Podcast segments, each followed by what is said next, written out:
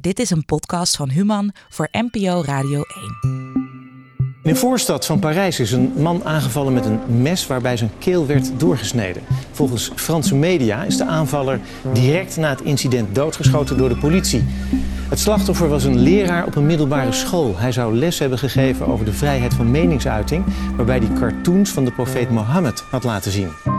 Mijn naam is Stine Jens en ik wil weten... wat waren de gevolgen van de moord op Samuel Paty in Nederland?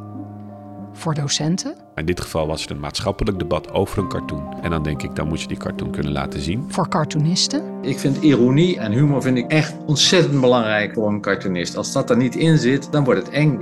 maar ook voor mijzelf. Want ik ben ook docent en in tijden van cancel culture zijn debatten over censuur en kwetsuur tegenwoordig aan de orde van de dag. An adjunct professor at a New York City college caught on video vandalizing a pro-life display has been fired.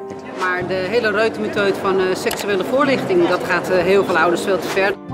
Staat onze vrijheid van meningsuiting op het spel? De cartooncrisis. Binnenkort te beluisteren in je favoriete podcast-app.